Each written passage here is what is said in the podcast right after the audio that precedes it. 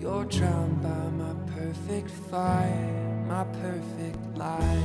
Hello. Oh, oh, oh, oh, oh, oh. Welcome to the podcast. My name is Father Peter Mussett. I'm Lincoln guy number one. You this are- is the word on the hill. Speaking fast. That was a lot. You're drinking a Red Bull, but you can't be very far into it. I'm not, but I had a lot of espresso. Oh, did you? Yeah, Do you call it espresso? I don't. I do right now. it's like biscotti. Biscotti, dude. I'd like a biscotti and espresso. dude, man, that. Ex- I'm Scott Powell. I'm uh, also a lanky guy. This is the Word on the Hill podcast. I think we saw that. Yep, dude. Sorry, continue. this is the third Sunday after Easter. Yeah, somebody tried to uh, convince us to do the opening of this podcast as though it was another classic episode. Welcome to a classic episode of the Word on the Hill. My name not. is Father is Peter live. Mussett. This is a live podcast, It is a live podcast. but it is it is classic merely by us having done it. We are classic. All right. So it's the you already said it's the third Sunday of Easter. third Sunday of Easter, we we've done the uh, beautiful gift of the Divine Mercy Sunday. Which, Yes. by the way, I mean, like, I've always thought about Divine Mercy. Now, um, because we've done some classic episodes, we just hope that um, I hope that I mentioned Divine Mercy last time. But I still think it's totally amazing that um, You did. I actually went through and edited it. I still edit even when we put up an old one because I have to find out if there's specific references to that year or that day, oh, and I take them out. So I still I still do the work. You did say it. Yeah, so good. Yeah, obscure, weird, wonderful Catholic facts, dude. What were you gonna say about it though? that it's totally amazing to me that an obscure Catholic nun in the middle of Poland somehow gets the Universal Church to declare a Sunday of mercy. You're almost like you're describing Mary. I mean, that's just in the sense that that's how the church, that's how God works, right? Yeah. the obscure Israel, you know, Palestinian Israelite woman in Nazareth right. Is chosen to become the son, the mother of. It, it- so in that sense, as even as you say that, I'm like, ah, no, that's that's how God works, though. But that's of course, He's going to use the obscure um, Polish nun to bring about this amazing moment of grace. Versus me, because I'm not so obscure, man. I'm big, dude. You're a bit, you're huge I'm- in I'm- Australia. I'm huge in Australia. We're so, huge in Saskatchewan. dude. Yep, and Japan, man. What's in up, Japan, yeah, I forgot about Japan. Dude, I'm, I'm I'm gonna put on my tabi shoes just because I can. Well, you guys, um, I uh, I'm excited to just let's just jump into some scriptura. Scriptura de uh, uh, acts de apostolates. That's a lot of languages and dialects thrown in. Dude, it's good. I can, this is I paint with a wide brush, man. I've been do. I've been listening to a book called Etymologicon, Oh, by uh, what's his Mark schmuck? Forsyth. Yep. and uh and it's funny he just goes through the history of words and so like man i don't know if i'm speaking i don't even know what if english is man i don't even know if i can know man i have an epistemological crisis on my hands That's what he said. No I'm That's what you're saying. i'm just oh, because stuff. you've been reading that. yeah yeah i'm just like what is language man and What is like language? That's a different podcast. it is a very different podcast so right. you can look up a linguistic podcast linguistic philosophy podcast and good luck understanding it Well, he has a podcast, doesn't he? Who? No, he has a blog. The guy inky fool Inky yeah Fool. inky fool so readings Yeah. we could keep going. I used to listen to a podcast called Grammar Girl, which I second guessed myself whether I should admit that or not because that's because of the name of the podcast. But it was like this three minute podcast, and she would just talk about different forms of speech and writing tools and techniques. And I loved it. My wife Annie would always make fun of me for listening to Grammar Girl. Dude, there is a there's another great. podcast of a gal who does etymolo- etymology, and I can't come up with the name of it right now. Uh, My You'll br- my brother is yelling at the at the iPod right now. He is. It is iPod. yes. Back in 2003. Yeah, dude, he's he, all for all of you yelling at your iPods right now on your so that you can have a podcast.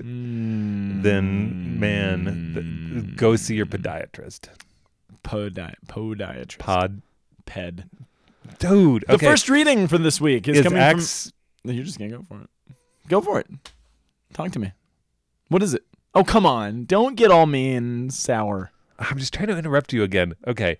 It's Acts 3:13 to 15, skipping verse 16 going to 17 and 19. Did you read verse 16? I did. It's kind of weird, man. It's like I don't understand why they I mean, I guess it's got like weird context that you don't need to understand. It's not that weird. All right. Anyway, our psalm, responsorial psalm, is coming from Psalm 4, verse 2, 4, 7 through 8, and 9. And the response itself is 7a. Two, Depending on your four, six, eight. Who do we appreciate? It's Scott. Father Peter, Scott. Father Peter, Scott. Father Peter. Okay. Second reading. First John 2, 1 through 5a. Okay. Uh, and our gospel is John Luke, rather, chapter 24, verses 35 through 48. First reading. All right, Acts chapter 3. There's Um, a code to it. oh, talk to me. Actually, I don't know. I just started saying words and they came out. Was This is Red Bull. This is the effects of Red Bull. and you were already feeling something Oh, going on before the Red Bull. I shouldn't have gotten you that Red Bull. Yeah, dude, that was dude, this is us. this is what I call enabling. Yeah, I did enable you. I Okay. didn't realize. Okay. I Peter said to the people, Okay. We need the context to this. Did you did, did you read anything around this passage? Did, uh, okay, here's one of the things I want to say just from the get go. silence is not consent. but I, but I didn't. I didn't consent just then. No, I know. Okay. Um, you said something in a homily for daily mass that has resonated with me ever since. I actually brought it up in my class last night. It was it was the framework through which I actually um, framed a class that I was doing. Our Dude, talk I'm I was doing last night, and it, but it was good, and it's something we've talked about before. But it was it was important. You were uh, talking about the reading. I think it was last Friday, I believe. And I, you focused more on the gospel, but you could have easily focused on the first reading. So we've free, we've been getting a lot of readings. Our, our first readings since Easter have been, all been from Acts of the Apostles, I believe. Correct. yes, that is correct. Even in the daily mass, right? Yes, of course. consistently. Absolutely. And if you're reading these, I mean, here, here's the irony of um, the not just the Easter story, but the Christian story. So here you have. I tried to move the microphone away so that you didn't hear my honky. Didn't do anything. didn't do anything. Uh, Okay, no sorry about that. All right, but here's the irony, the, or the paradoxical, the paradoxery, the the paradoxicalness of the Christian story, the Easter story, is that now Jesus has risen from the dead. We've had this long, and you were you framed it in a great way. I mean, Lent Lent was hard this year, right? There's there's struggles, things are hard. There's there's practical things, there's family things. Lent was just a hard Lent for a lot of folks. And there's this there's this human response of you know the grass is always going to be greener on the other side, Right. and there's this sense of okay, if we can just get to Easter, right? The trees will start blooming, flowers will be coming, we'll get to eat candy again. You know, I can have a drink again. you know, I gave up alcohol, but all these things like is if we can just get there, then everything's going to be great. And Right. then what happens? You hit Easter, it's beautiful, the celebration, and life is still life. Nothing, nothing has been magically swept away with God's magic wand. And you know it's such a common human experience, but then you're reading the readings, right? And it's it's it's not even that it's, it's that, but more so. So the apostles, you know, they've given up everything to follow after Jesus for three years. They've staked everything on this guy, and then he's taken by the Romans. He's crucified. He's killed, and he dies. And they're sitting there. They're like, "Eh, "This is horrible. Right. We've lost everything. But then he rises again, and everything changes, and the enemy is defeated, and victory is won. And he begins to appear to them. But every time he appears to them, it's basically, hey, I've won the victory. I'm here. I'm alive. Come feel the wounds in my hands and on my side. See you later. Gotta go. And it's just like, oh, okay, this is great, I, I think, but I don't know what to do with it. And there's that great scene in John. It was what we got last Friday of, you know, Jesus has appeared to them now a couple times, and they're sitting in the upper room, and they're like, what do we do? And he's like, I don't know, I'm going fishing. He's like, Yeah. what do you do?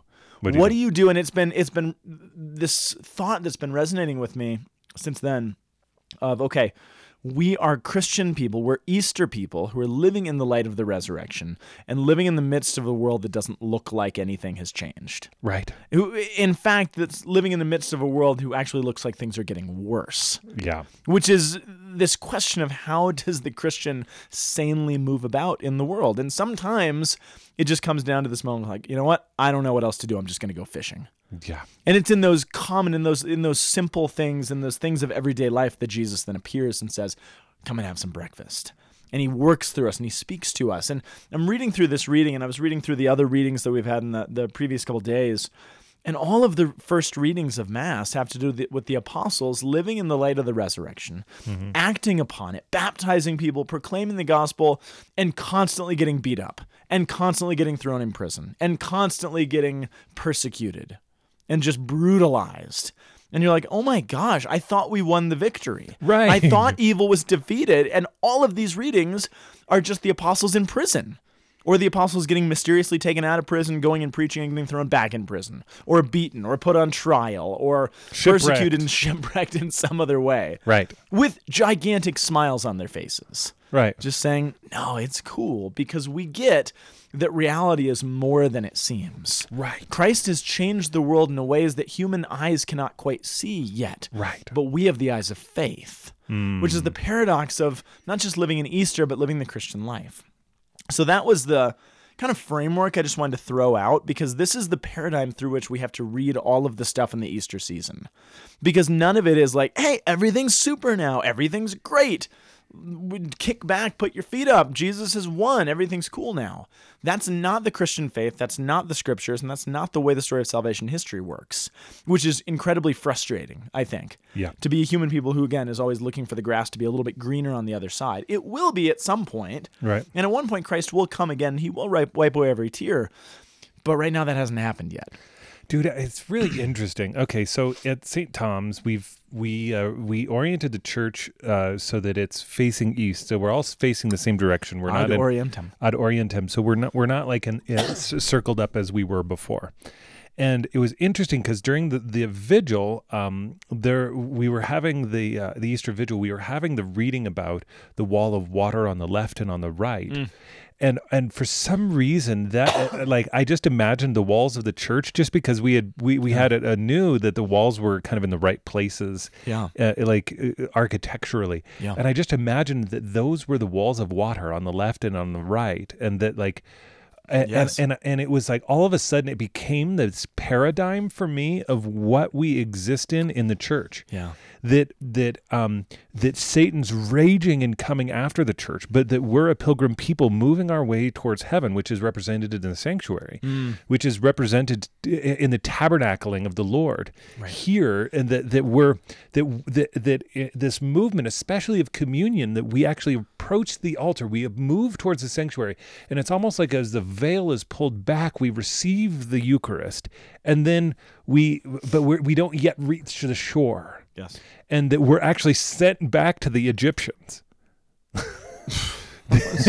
Shoot. You know what I'm saying? Like, Kind of. l- l- like, li- like I know it's a paradigm. The Lord is going to set us free. I, I- I start to, but the Lord says, "Go be sent." Yeah. The, the the mass misa is is sending. It's from the same root as missile, Yeah. and so so it's it's this movement of God's holy people that the church exists in this place to where we're looking and anticipating the full promised land.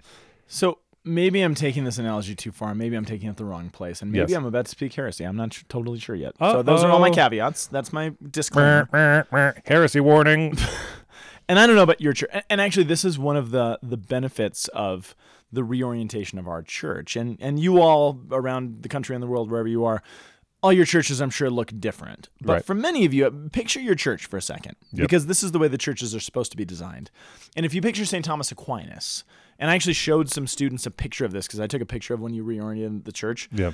And uh, I showed them the, the photograph, and they'd never seen this, and their minds were blown. But if you picture our church, and again, most churches, if they're designed the way that a church ought to be designed, and if you imagine that church being flipped upside down, I took the picture with my students, and I was like, "What happens if you flip it upside down? What does it look like?" And they're like, "Oh, it looks like a boat."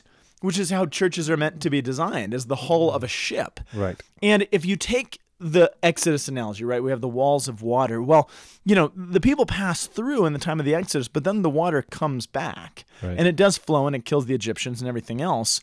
But the water's not always going to be held like that.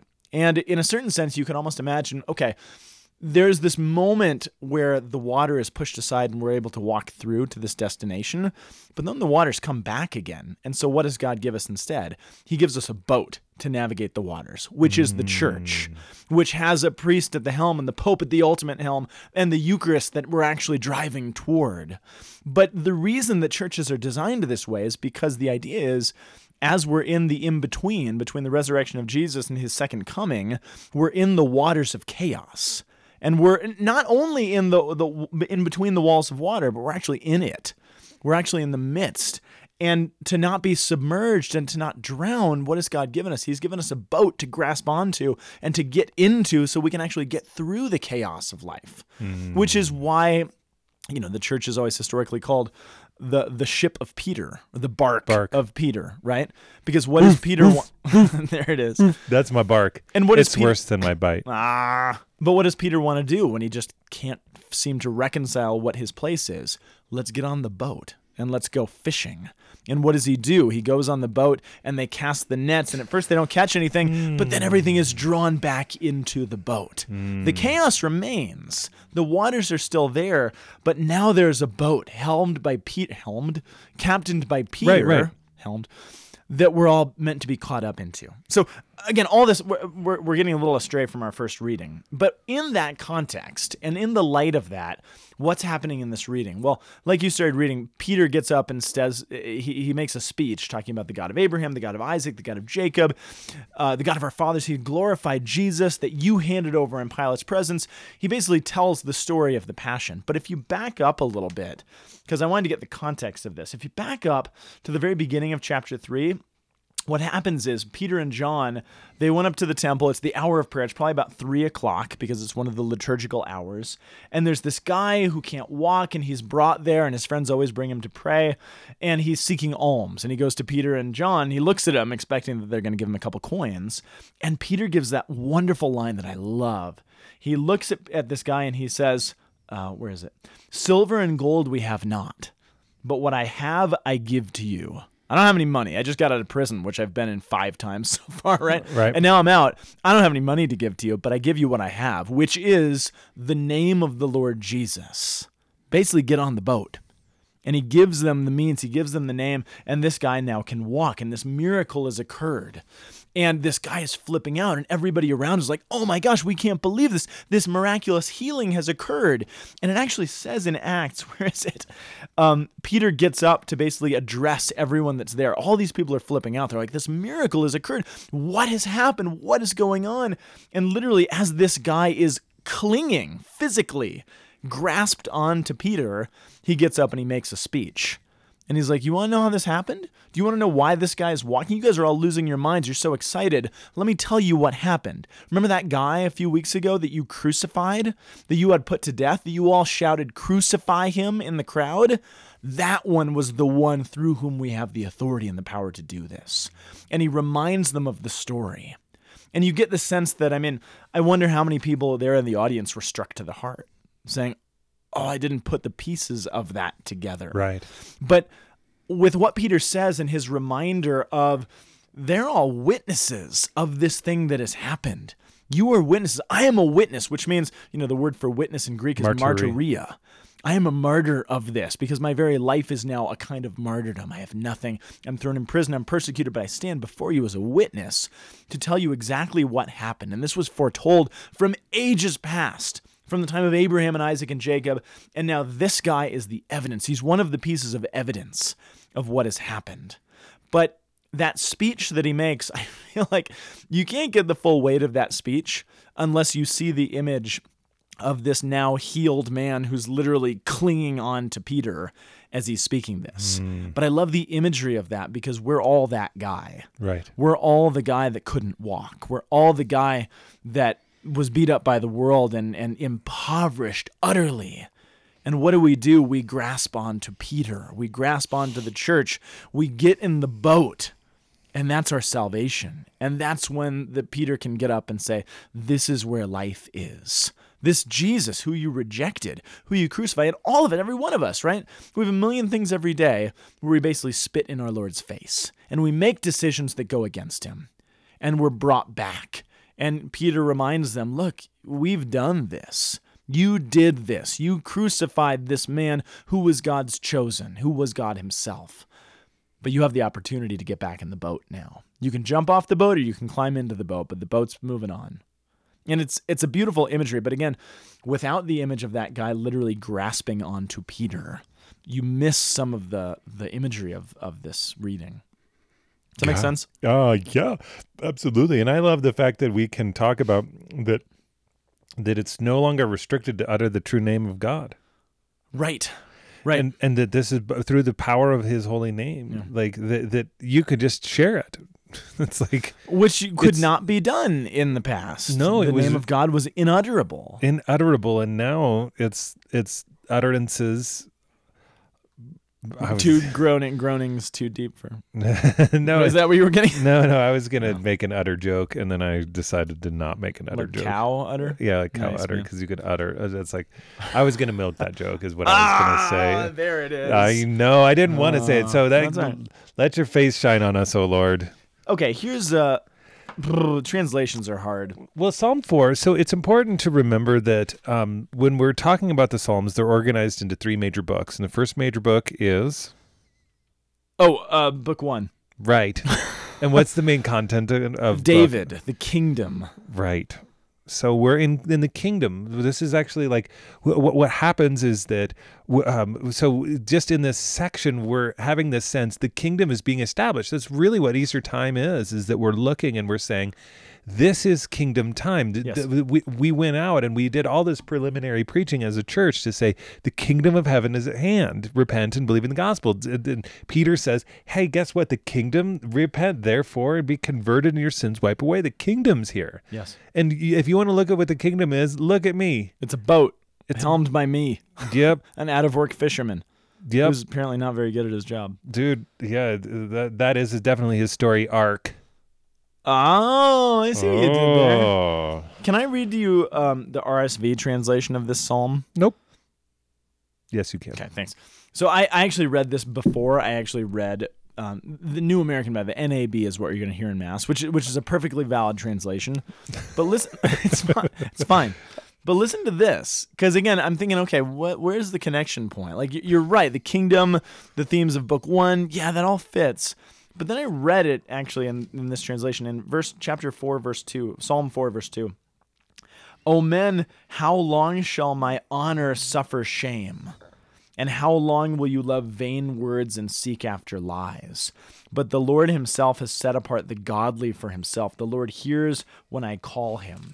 Be angry, but sin not. Commune with your own heart on your beds and be silent. Offer right sacrifices. It goes on.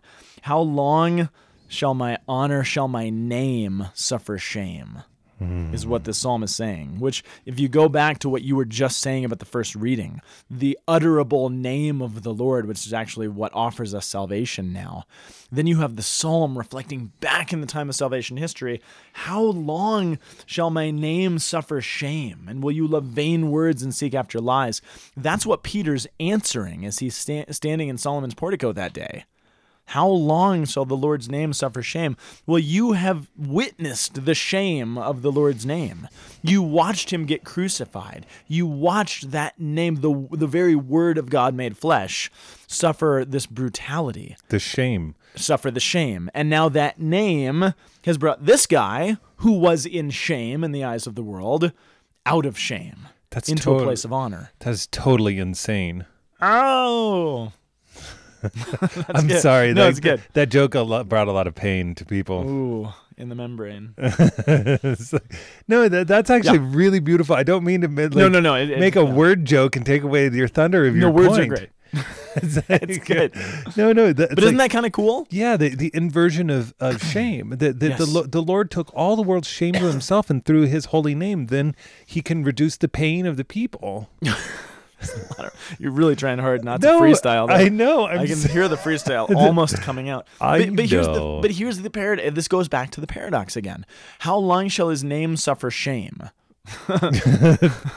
um, in the main the membrane.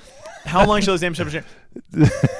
It, it it hasn't ceased when Peter's talking.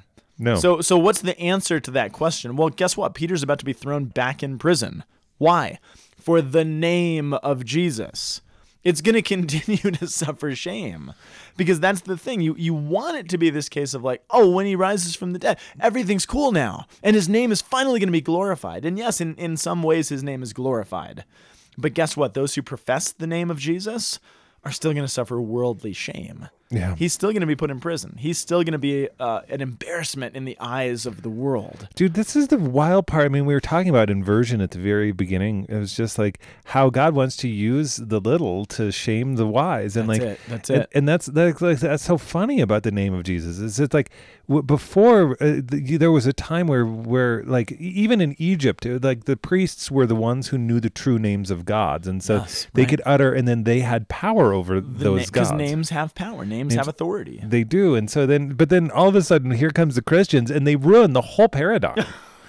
Yeah, Because it's just this inversion where it's this. It's like, okay, what's the name of God? And now you say Jesus in the context of of the the the humble servant of God who endured the shame and suffering, and then he says, "Well, I'm gonna actually invite you into that, but there's power in that, and it's actually redemptive and merciful. I mean, it's changed the whole paradigm of the world. Yes. We- li- literally, we could not be in the world situation now of uh, even of tolerance." The idea of kindness and tolerance being enshrined in the way that it is today Yeah. like we couldn't be here without the christian paradigm of saying like the the the, the we should care for the lowly and the suffering. I mean you should, you- it- it- this is and and that that everybody is worthy of dignity and like it's it's just wild. It's just wild. And so that's why that's where we say okay well now we get into first john. Yeah. where like it's because in the midst of this we do have to deal with sin be, like because every sometimes i actually joke with people becoming a priest is a is a part of your job is sin management Yeah. That's true. is just is just you're looking and we're affected by other people's sins so you got to like talk to people about how they're affected by other people's sins Yep. and then we are affected by our own sins and so then you Mhm. got to confess those sins and we got to figure out how to like get free and actually get out of the shame and the bondage that the sin in our own lives is is dealing with and so Yeah. and and then how do we say oh, okay i can the the commandments of god are trustworthy and that if i follow after them then really beautiful good things happen because as soon as you start doing that then now all of a sudden you start suffering in an, on a whole other way. And you're like you're like i thought there was a way to like kind of sidestep all of this stuff. It's not. and that th- and that's like kind of where we live. It's like that's why in a real way i love the encouragement of our podcast it's an encouragement to me scott i love talking to you because I, I walk away and i'm like i'm like man i uh, okay i do need to be holy and i can't be holy and what what is this boundary that i've been placing in my life from Mm. actually being holy because the truth is is that i know i'm going to have to suffer regardless Yeah. it's just a matter of do I want to be out of control in my suffering or do I want to let the Lord be in control? of And when it happens, are you going to be like Peter and James and John and these guys with a big smile on your face? right? Or are you going to go kicking and screaming? Which actually I think does relate to the problem that we're dealing with in First John. First John, we don't know a whole lot about First John. I, I think this is actually written by John. Fancy that.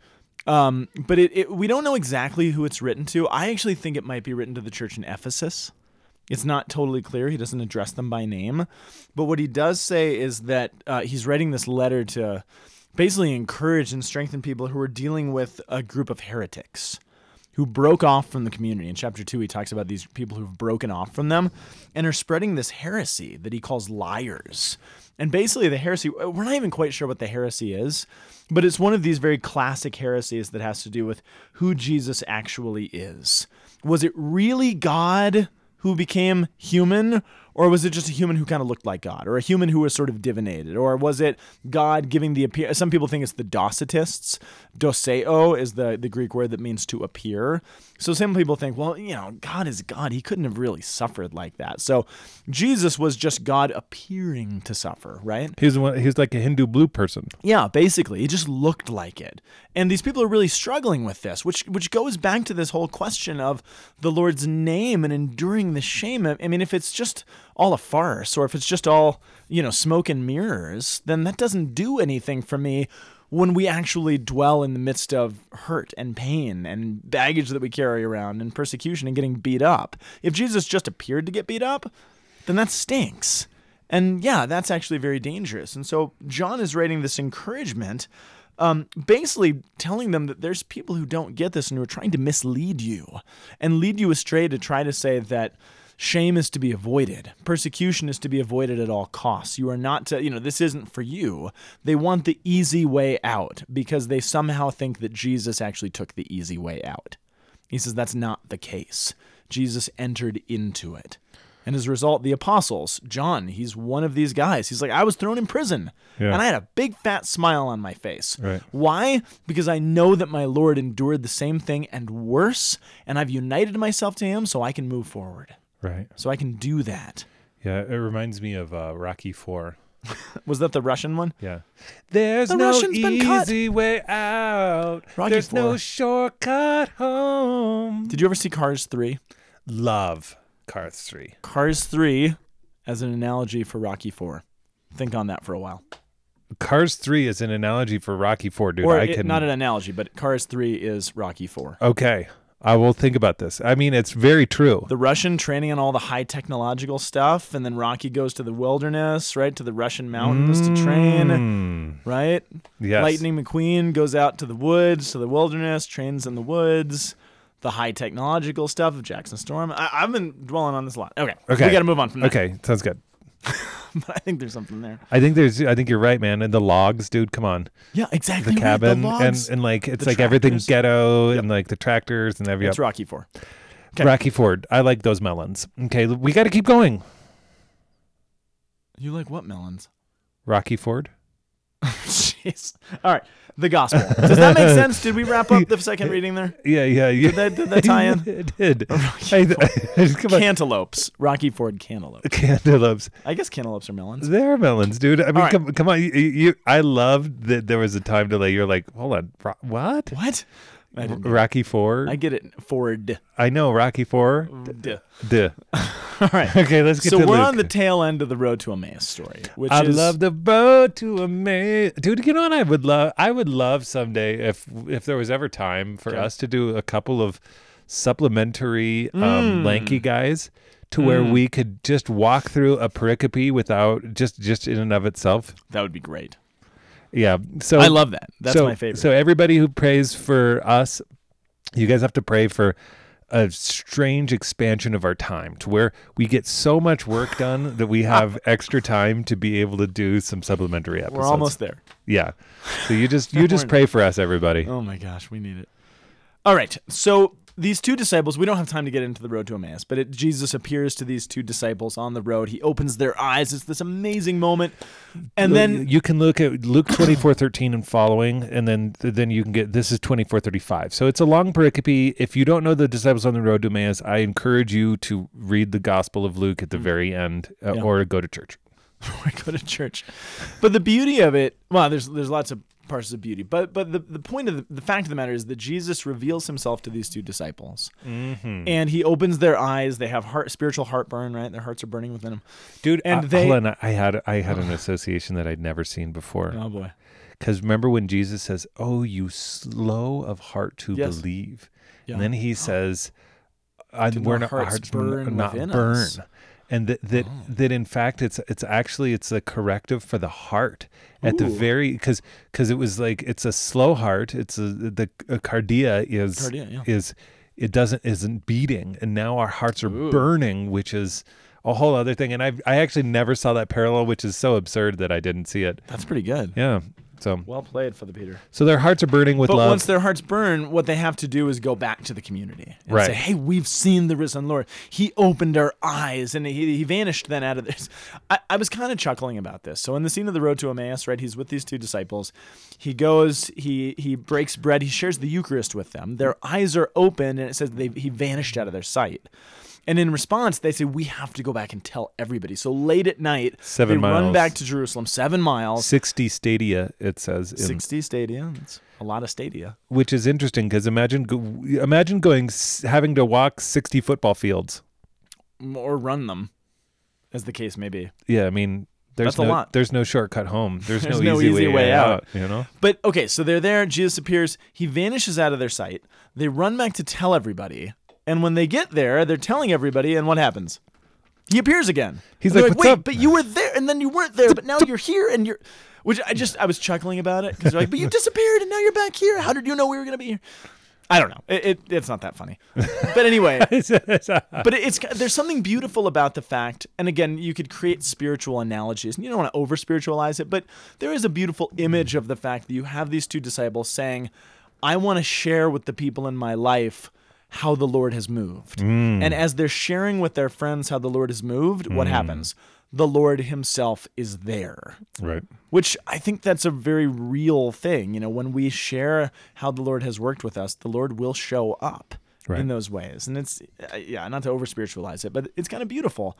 And hopefully, our friends, when we tell them about the workings of the Lord, aren't startled and terrified and think they're seeing a ghost, which is what the disciples do. Which is ironic because these disciples are telling them all the things that have happened. They're like, Jesus, and then Jesus shows up. And instead of putting the pieces together with the story that they've literally just heard, they're like, it's a ghost. And you're like, come on, you guys. They just explained this. But anyway, there's Jesus. He says, Peace be with you. They think he's a ghost. They're terrified. And he's like, Why are you freaking out? Why are you troubled?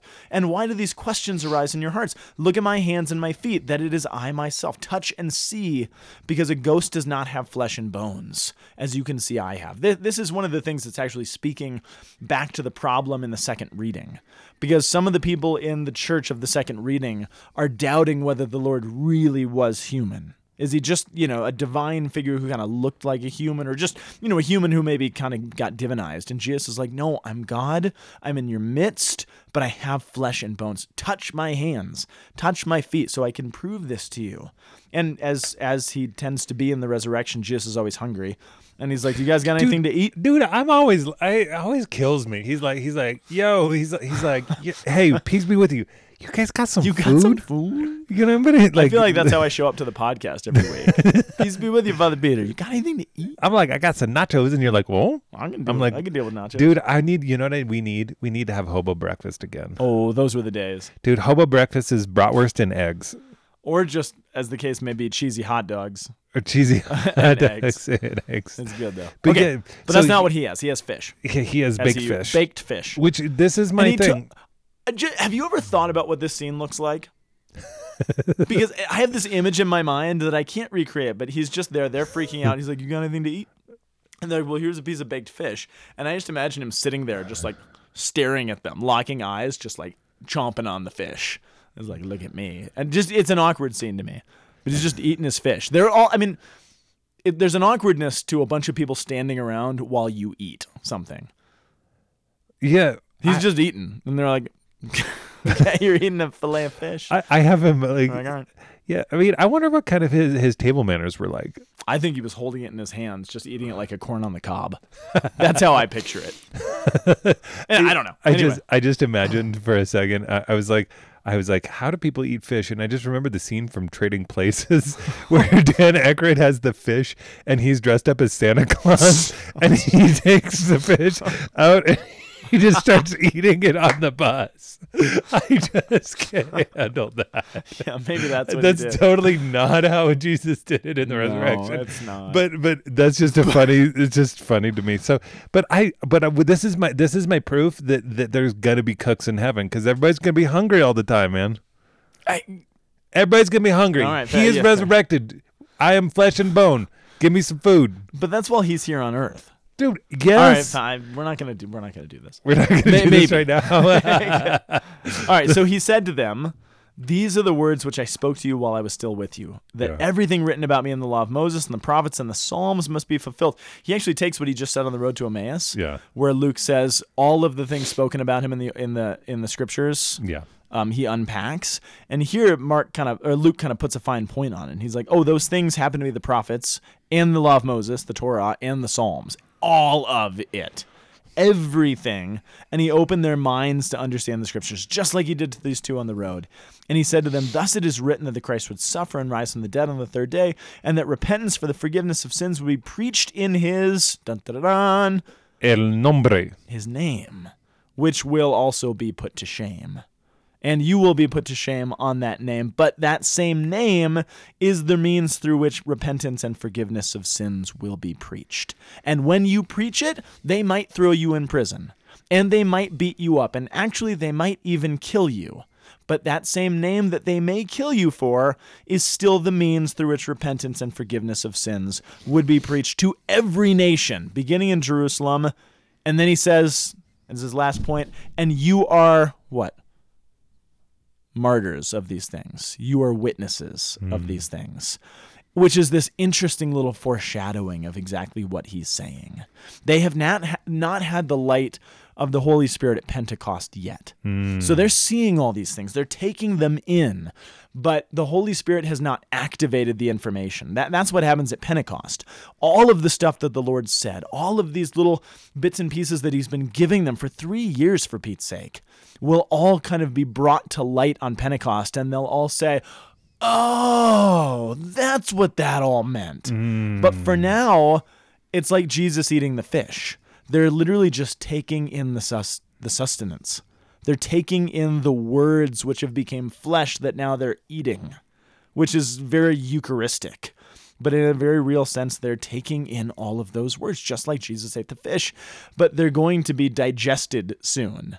And then they'll, well, I'm going to stop with the analogy. Well, but no, th- this is this is the thing is that's exactly why we use the um we use the dis, uh, the the the pericope of the disciples on the road to Emmaus as the paradigm for the Catholic Mass. yeah. Is that is that it's to digest, to understand, have the heartburn, go Eucharistic, and then be sent back out. That's Yes. why it's like that's why the church is the bark of Peter. It's like we we we climb on board, we get in, we get fed, we and we go. We're the we're the people in the in the um in the Red Sea, walking with wall left and right, and being set free from sin, going towards the shore. I mean, like this is all right there, and that's like.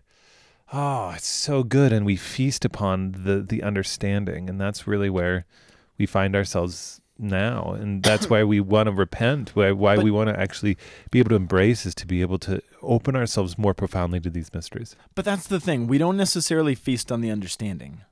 We feast on the word, even Right, before we have right. the understanding. But that's the beauty. The, the disciples have the word within them. Right. So that when the kind of moment comes of choice, what are you going to do? The rubber's hitting the road. Things are actually hard. Right. They say, well, we've already been fed. Mm. And now that food will actually give us the strength to do what, what we need to do. Mm. We didn't understand that when we were eating it. We didn't understand actually even what was going into us, but the Lord did. And He knew that He was going to activate it and give us the energy through it. Even, which is this sort of beautiful concept of the Lord prepares us for our vocations even before we fully understand what those are. Yes. And I don't mean vocation in the sense of, you know, you're either a priest or you're married or lay person. You know, I don't mean that necessarily. I mean all of the different various millions of things that he's going to call us to every single day. Yep. He's preparing us at all times. And what this also tells me, again, just to kind of, I guess, put a closing note, this reminds me that the more we frequent the sacraments, the more we receive the Eucharist, the more we literally feast on God's word, the more readily prepared we will be for when the unexpected shows up Yes. and the world clings to us, wondering what we have that they don't have, or we're called upon to bear witness to Jesus Christ in our lives, or the you know the paralytic grabs hold of our side, and the world wonders why that is, or mm. whatever that is in our lives. Right. The more we receive the Eucharist, the more we feast on His Word, both written and made flesh, His the, the bread of life. The more we do that, the more energy we're going to have in reserve and strength we're going to have ready for when God calls us to go into those hard moments or those graced moments or those beautiful moments or those moments of curiosity from our friends and family and be able to act rightly. So the more we feast, the more we'll Kick butt. kick butt. That's it. That's the poetry I was looking for. so friends, we will uh, that's all I got. Uh, we'll probably have a re. uh, I'm going on convocation next week, so you're gonna have a repeat. Or I'll do solo or we'll do something. or or one or uh, the other. Or Scott will get together with Matt Botker. And that could be. You never know. You We'll never surpri- know. We'll surprise you. Su- supplies. supplies. We uh, love you guys. Um, send us an email, send us your questions, find us on Facebook. Uh, if you feel so moved to support our work at the Catholic Center, um, you can go to our website, thomascenter.org. We would love your prayer and your financial support. We have a lot of hungry students here at the University of Colorado and hungry people in the city of Boulder that we are trying to feed with the Word of God. Uh, and we need your help to do it. So Yep. thanks for those who have supported us in the past, who give us your prayers, and uh, please prayerfully consider helping us in this mission. Absolutely. God bless you. See you next time. Bye. God bless you. Bye. Bye. The Word on the Hill is a production of the Aquinas Institute for Catholic Thought here in beautiful Boulder, Colorado. You can find us online at www.lankyguys.org. See you next week.